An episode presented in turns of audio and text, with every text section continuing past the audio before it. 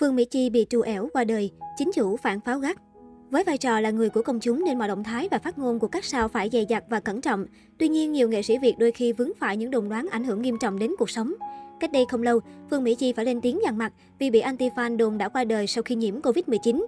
Sau pha cảnh cáo này, cứ ngỡ netizen kém duyên sẽ dừng lại. Nhưng mới đây, nữ ca sĩ nhí tiếp tục đăng đàn phẫn nộ. Phương Mỹ Chi vô cùng bức xúc vì trên YouTube xuất hiện clip có tiêu đề Sáng 2 tháng 10, vĩnh biệt cô bé dân ca, ca sĩ Phương Mỹ Chi. Đáng phẫn nộ, người đăng clip này còn photoshop quan tài di ảnh và minh họa hình quan Lê, bố nuôi của ca sĩ Phương Mỹ Chi. Trước hành động vô nhân tính câu view bất chấp của kênh YouTube, nữ ca sĩ phải thốt lên đầy bất lực. Sao ác quá ta, không hiểu luôn, ghi mấy tin này thì được gì ta. Hành động sử dụng hình ảnh thông tin của người khác để tung tin đồn tiêu cực như thế này rất đáng lên án và cần sớm được loại trừ trên mạng xã hội.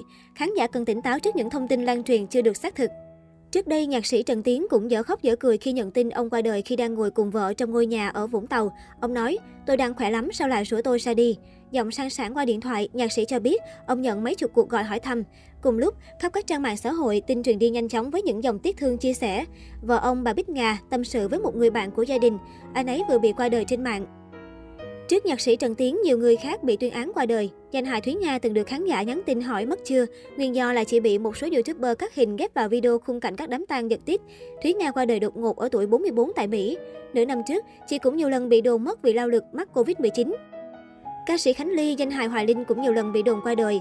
Không chỉ nghệ sĩ gạo cội, năm 2015, nhiều người hâm mộ Sơn Tùng MTV hoang mang trước tin anh qua đời vì bệnh nan y. Còn ca sĩ Phan Đinh Tùng từng viết trên Facebook, sáng sớm ngủ dậy đã được tin báo mình qua đời, là sao ta? Trong thông cáo báo chí, con gái nhạc sĩ Trần Tiến viết, những tin đồn thất thiệt ảnh hưởng nghiêm trọng tới tinh thần của gia đình chúng tôi, của riêng nhạc sĩ và người hâm mộ. Ca sĩ Hà Trần, cháu ông viết trên Facebook, vợ chồng nhạc sĩ, các con, cháu trong gia đình ngạc nhiên, sốc và đau lòng. Ngoài ra, ca sĩ Khánh Ly kể, có người gọi điện đến nhà hỏi con tôi xác mẹ đã về chưa, tội nghiệp mấy đứa con tôi. Chúng ngây thơ nên nghe xong sợ hãi lắm. Đến giờ chúng vẫn không hiểu vì sao người ta làm vậy với tôi. Cũng hoang mang không kém, năm 2015, khi bị đồn mất vì tai nạn giao thông, nghệ sĩ Chí Trung từng bị làm phiền bởi phải nhận quá nhiều cuộc gọi tin nhắn hỏi thăm. Anh viết trên Facebook, ơn trời con vẫn khỏe, sợ các bố các mẹ quá đi.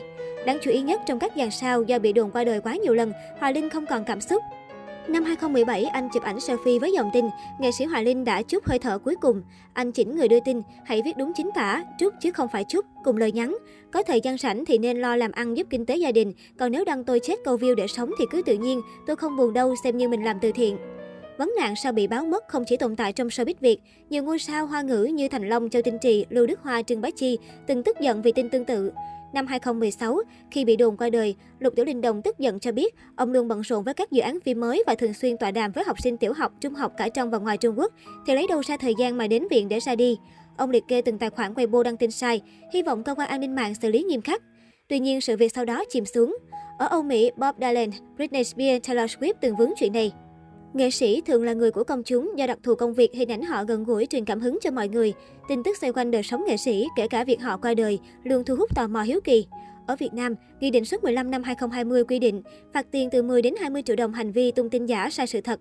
Thế nhưng chưa trường hợp nào bị phạt vì tung tin sai về sự qua đời của các nghệ sĩ, trong khi việc chế tài chưa chặt, có lẽ ý thức của người dùng mạng sẽ quyết định việc loại trừ tin đồn hay để nó sinh sôi phát triển. Anh Minh Đức, một nhà báo hoạt động lâu năm trong giới showbiz cho rằng, để đối phó với tin đồn thất thiệt, tin giả, bản thân người tiếp nhận cần có sự bình tĩnh, kiểm chứng, tỉnh táo trước khi phát tán, chia sẻ. Anh kết luận, muốn đăng tin ai qua đời, hãy nhìn chính phương, hỏi 90 người và đọc 900 cái tin.